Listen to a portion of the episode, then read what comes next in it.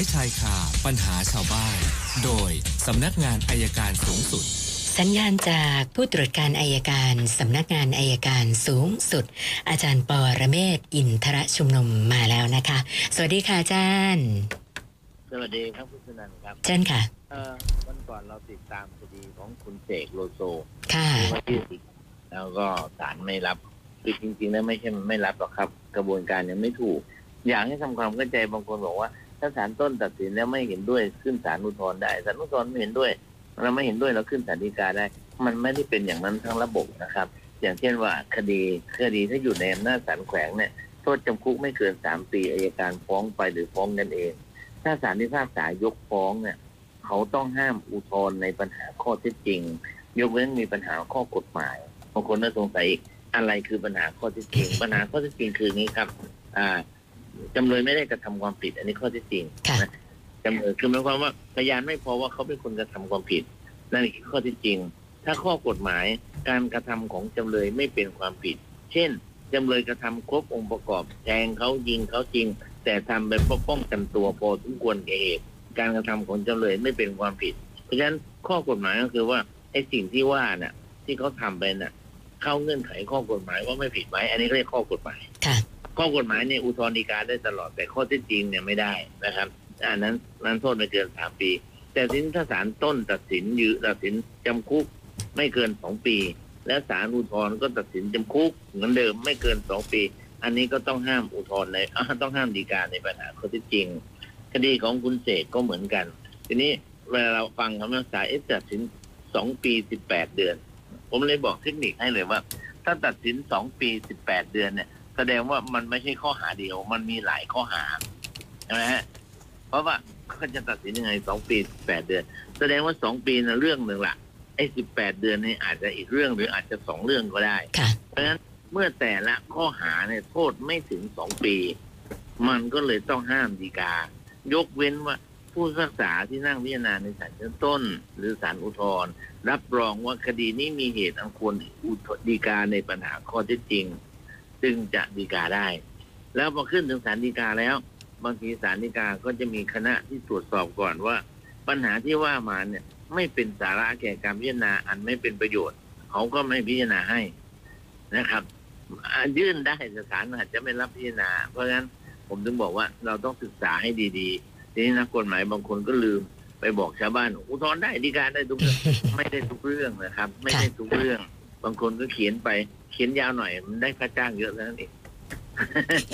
ก็เลยเล่าสู่กันฟังครับโอเคครับเดี๋ยวผมจะคุยเรื่องของการบังคับคดีให้ฟังเวลาบังคับคดีแล้วสามีภรรยาเนี่ยเขาหย่ากันนะรอดไหมฟังพรุ่งนี้ครับวันนี้คุณจะมีคำถามไหมครับเริ่มที่เรื่องที่ตีคู่มากับคุณเสกโลโซนะคะคุณปารีนาค่ะอาจารย์นะคะมีคนสงสัยว่าแล้วขั้นตอนจากนี้ไปเนี่ยการดำเนินคดีจะเป็นยังไงต่อเลยคะอาจารย์ปกตินะครับตอนนี้นะครับข้อมูลคุณปารีนาเนี่ยคดีของคุณปารีนาที่ผิดทางมาตรฐานทางด้านจริยธรรมอย่างร้ายแรง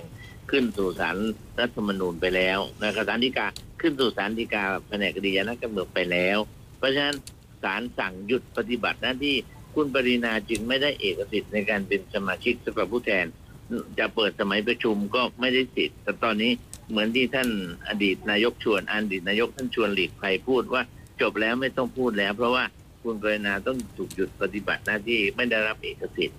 กระบวนการก็เดินไปตามปกติถ้าสำนวนส่งอัยการแล้วเดี๋ยวพนักงานสวนก็ต้องนำตัวไปส่งพนักงานในการก็ว่ากันตามปกติแล้วครับก็ไม่ช้าแล้วครับทีนี้ค่ะแล้วก็ข้อที่2เขาอยากจะทราบว่าถึงสุดท้ายปลายทางแล้วเนี่ยนะมีเรื่องของการโดนตัดสิทธิ์ทางการเมืองด้วยหรือเปล่าถ้าหากว่าพบว่าผิดจริงอะค่ะอาจารย์ผิดจริยธรรมโดนตัดสิทธิ์10 ปีครับ10 ปีนะครับ10 ปีนะครับเพราะว่าข้อหาผมไปดูแล้วมาตรฐานการจริยธรรมเนี่ยคือการที่ว่าไปผิดกระทำผิดกฎหมายค่อนข้างหลายแหล่นะครับเพราะยื่นคำร้องเข้าคำร้องที่กกต.เขายื่นเข้าไปเนี่ยดูว่ามันเป็นเรื่องหลายแหล่ทีเดียวครับค่ะท่านต่อไปคุณสุภาพผ่อนรถกระบะนะคะปรากฏว่าเจอสถานการณ์ช่วงโควิดค้างค่างวดมา3 เดือนล่าสุดนี้ทางเต็นท์ก็มายึด เอารถกลับไปแล้วนะคะแล้วก็แจ้งมาบอกว่ามีส่วนต่างที่คุณสุภาพจะต้องรับผิดชอบเป็นเงินอีกประมาณ 50,000 บาทไม่มีจ่ายให้เขาหรอกค่ะอาจารย์ก็เลยสอบถามมาว่าจะทำยังไงดีอะคะเขาก็คงต้องฟ้องมาแหละครับเราไม่มีจ่ายเขาก็ต้องฟ้องเสร็จแล้วเราก็ไปเจรจาในศาลหนึ่งประการที่สองเราไปต่อสู้ในแง่ของข้อกฎหมายต่างๆซึ่งอย่างที่ผมเรียนคุณชนันท์แล้วว่าแฟนคลับของเราแล้วว่าช่วงสงกรานต์เนี่ยไม่รู้ช่วงไหนนะท่านอาจจะไม่ได้สาดน้ำท่านรอฟังให้ดีนะมันมีสองเรื่องที่ผมอาจจะไปสัก2 วันผมคิดอย่างนี้นะก็ไม่ต้องไปทำบุญที่วัดมันนั่งคุยให้ชาวบ้านได้เข้าใจเรื่องสามีภรรยา1 เรื่องนะครับแล้วก็เรื่องเช่าซื้ออีก1 เรื่องแต่วันไหนโปรดติดตามตอนต่อไปครับค่ะส่วนคุณสุภาพรนะคะบอกว่าอยากจะหย่ากับสามีเขาก็ไม่ยอมหย่านะพฤติกรรมของเขาเนี่ยก็คือทั้งเสพยาเสพติดแล้วก็กินเหล้านะคะทีนี้ปัญหาก็คือว่าถ้าต้องการจะหย่าแบบฟ้องหย่าแล้วก็ลูกที่มีด้วยกัน1 คนเนี่ยนะคะเราต้องการจะเอามาเลี้ยงมาดูแลเองเนี่ยจะมีแนวทางดำเนินการได้ยังไงบ้างขอคำแนะนำนะคะผมว่าไม่มีปัญหาหรอกครับเพราะว่าถ้าเหตุที่ฟ้องหย่าเนี่ยประพฤติไม่ดีอย่างนี้นะครับเรื่องเสพยาอะไรบ้างเด็กก็ไม่ควรจะอยู่กับพ่อครับควรให้อยู่แม่มันเป็นโดยอัตโนมัตินะครับผมคิดว่าศาลเยาวชนและครอบครัวก็พิจารณาในแง่ของสิทธิประโยชน์ของเด็กและความปลอดภัยของเด็กเป็นหลักครับค่ะส่วนคุณปราณีซื้อรถให้ลูกสาวนะคะนะที่ตกลงกันก็คือว่าเอาชื่อคุณแม่ซื้อแต่ลูกสาวเป็นคนผ่อนปรากฏว่าผ่อนได้ประมาณไม่กี่งวดนะคะนะช่วงที่ผ่านมานี้ทะเลาะกับลูกสาวแล้วรุนแรงมากลูกสาวหนีออกจากบ้านเลยเอารถไปด้วยนะคะตอนนี้ลูกสาวไม่ได้ส่งค่างวดนะคะ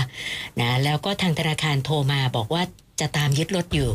นะคะแล้วคุณแม่เนี่ยก็ไม่รู้ว่ารถอยู่ไหนนะคะก็เลยขอคำแนะนำว่าอันนี้ลูกสาวนะคะแนวทางคุณแม่ควรทำยังไงดีคะอาจารย์ลูกสาวหรือแม่ลูกสาวค่ะที่เอารถไปแต่ว่าชื่อเนี่ยซื้อเป็นชื่อคุณแม่ค่ะคุณแม่ขอคำแนะนำใช่ไหมครับใช่ค่ะใช่ว่าคุณแม่จะทำยังไงดีกับลูกสาวค่ะ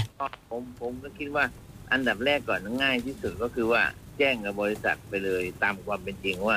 ลูกนะเป็นคนขอซื้อยอมไม่ใช้ชื่อนะแล้วก็วันนี้ลูกสาวไม่รู้ไปไหนผมอยากให้มีเอกสารอย่างนี้ไปก่อนนะครับแจ้งบริษัทเข้าไปเพราะอย่างน้อยเนี่ยพอถึงเวลาเนี่ยมันยังมีเงื่อนไขที่มีการต่อสู้กันได้ว่าเช่นว่าเป็นเรื่องของนิติกรรมอำพรางเป็นเรื่องของยอมใช้ชื่อซึ่งต่อไปเนี่ยมันน่าจะมีแนวทางในการต่อสู้มากขึ้นครับค่ะแล้วก็คุณจารุณีนะคะก่อนหน้านี้ทำประกันชีวิตไว้กับธนาคารแห่งหนึ่งวันที่ทำเนี่ยยังไม่รู้ว่าจะระบุใครเป็นผู้รับประโยชน์ดีก็เลยเว้นว่างไว้ก่อนนะคะทีนี้สงสัยว่าตอนนี้เธอมีสามีแล้วก็เป็นสามีที่ไม่ได้จดทะเบียนสมรสสมมุติถ้าเกิดเธอเป็นอะไรไปนะคะสามีสามารถเป็นผู้รับประโยชน์จากเงินประกันก้อนนี้ได้หรือเปล่าคะอาจารย์ไม่ได้ครับไม่ได้นะคะครับคุณชนันท์ครับถ้าสมมุติว่าไม่ได้ระบุผู้รับประโยชน์เนี่ยบริษัทประกันภัยจะจ่ายในลักษณะเดียวกับมรดกครับค่ะนั่นหมายความว่าทายาทผู้มีสิทธิ์ได้รับฉะนั้นสามีเมื่อไม่จดทะเบียนสมรสก็ไม่มีสิทธิ์ที่จะได้รับครับค่ะอย่างนี้ถ้าหากว่าอยากให้เงินประกันไปตกอยู่กับใครนี่ไปใส่ชื่อผู้รับทีหลังก็ได้ใช่ไหมคะครับใครใส่ไม่ได้ใส่ชื่อผมก็ได้ค่ะดิฉันก็ได้ค่ะอาจารย์คู่กันเลยก็ได้ค่ะ ปิดท้ายอีก1 ท่านนะคะท่านสุดท้ายคุณน้ำทิพย์ค่ะบอกว่าที่บ้านเธอเนี่ยเลี้ยงน้องหมาหลายตัวแล้วมันก็จะส่งเสียงเห่าเป็นระยะนะคะปรากฏว่ามีเพื่อนบ้านซึ่งอยู่ห่างไปประมาณสัก50 เมตรนะคะมาต่อว่าสุนัขเห่าเสียงดังแต่ที่ผ่านมาเนี่ยคุณน้ำทิพย์บอกว่าไม่เคยปล่อยสุนัขออกไปนอกบ้านสร้างความเดือดร้อนแต่ไอ้เรื่องเสียงนะมันก็ต้องมีบ้างทีนี้คนที่มาต่อว่าที่บ้านเนี่ยทั้งบอกว่าจะแจ้งความแล้วก็จะทำร้ายสุนัขเธอด้วยก็เลยสอบถามว่าเจอแบบนี้ทำยังไงดีคะอาจารย์แจ้งความว่าเขาไปแจ้งไม่เป็นไรแต่ทำร้ายสุนัขก็โดนก็อาจทำให้เสียทรัพย์แน่นอนทีนี้ลองดูนิดนึงว่าของเราปล่อยเห่าบ่อยไหมนะครับบ่อยหรือเปล่าลองดูนิดนึงคืออีกทางหนึ่งนะ ถ้ามันเห่าถ้ามันบอกให้หมามันลดเสียงได้ก็ทำได้เป็นอะไรก็ดีแต่พอเห่าพักหนึ่งผมว่าเขาคงกินไปเองแหละครับค่ะค่ะสัปดาห์ที่เราค้างไว้379วันนี้มาอีก7เป็น386คำถามแล้วค่ะอาจารย์โอเคครับงั้นเดี๋ยวพรุ่งนี้คุยกันใหม่ครับพรุ่งนี้จะคุยเรื่องสามีภรรยาอีกครั้งค่ะได้ค่ะโอเคครับวันนี้ตอนนี้ครับสวัสดีครับขอบคุณมากค่ะสวัสดีค่ะอาจารย์ปรเมศวร์อินทรชุมนุมค่ะกฎหมายชายคาปัญหาชาวบ้านโดยสำนักงานอัยการสูงสุด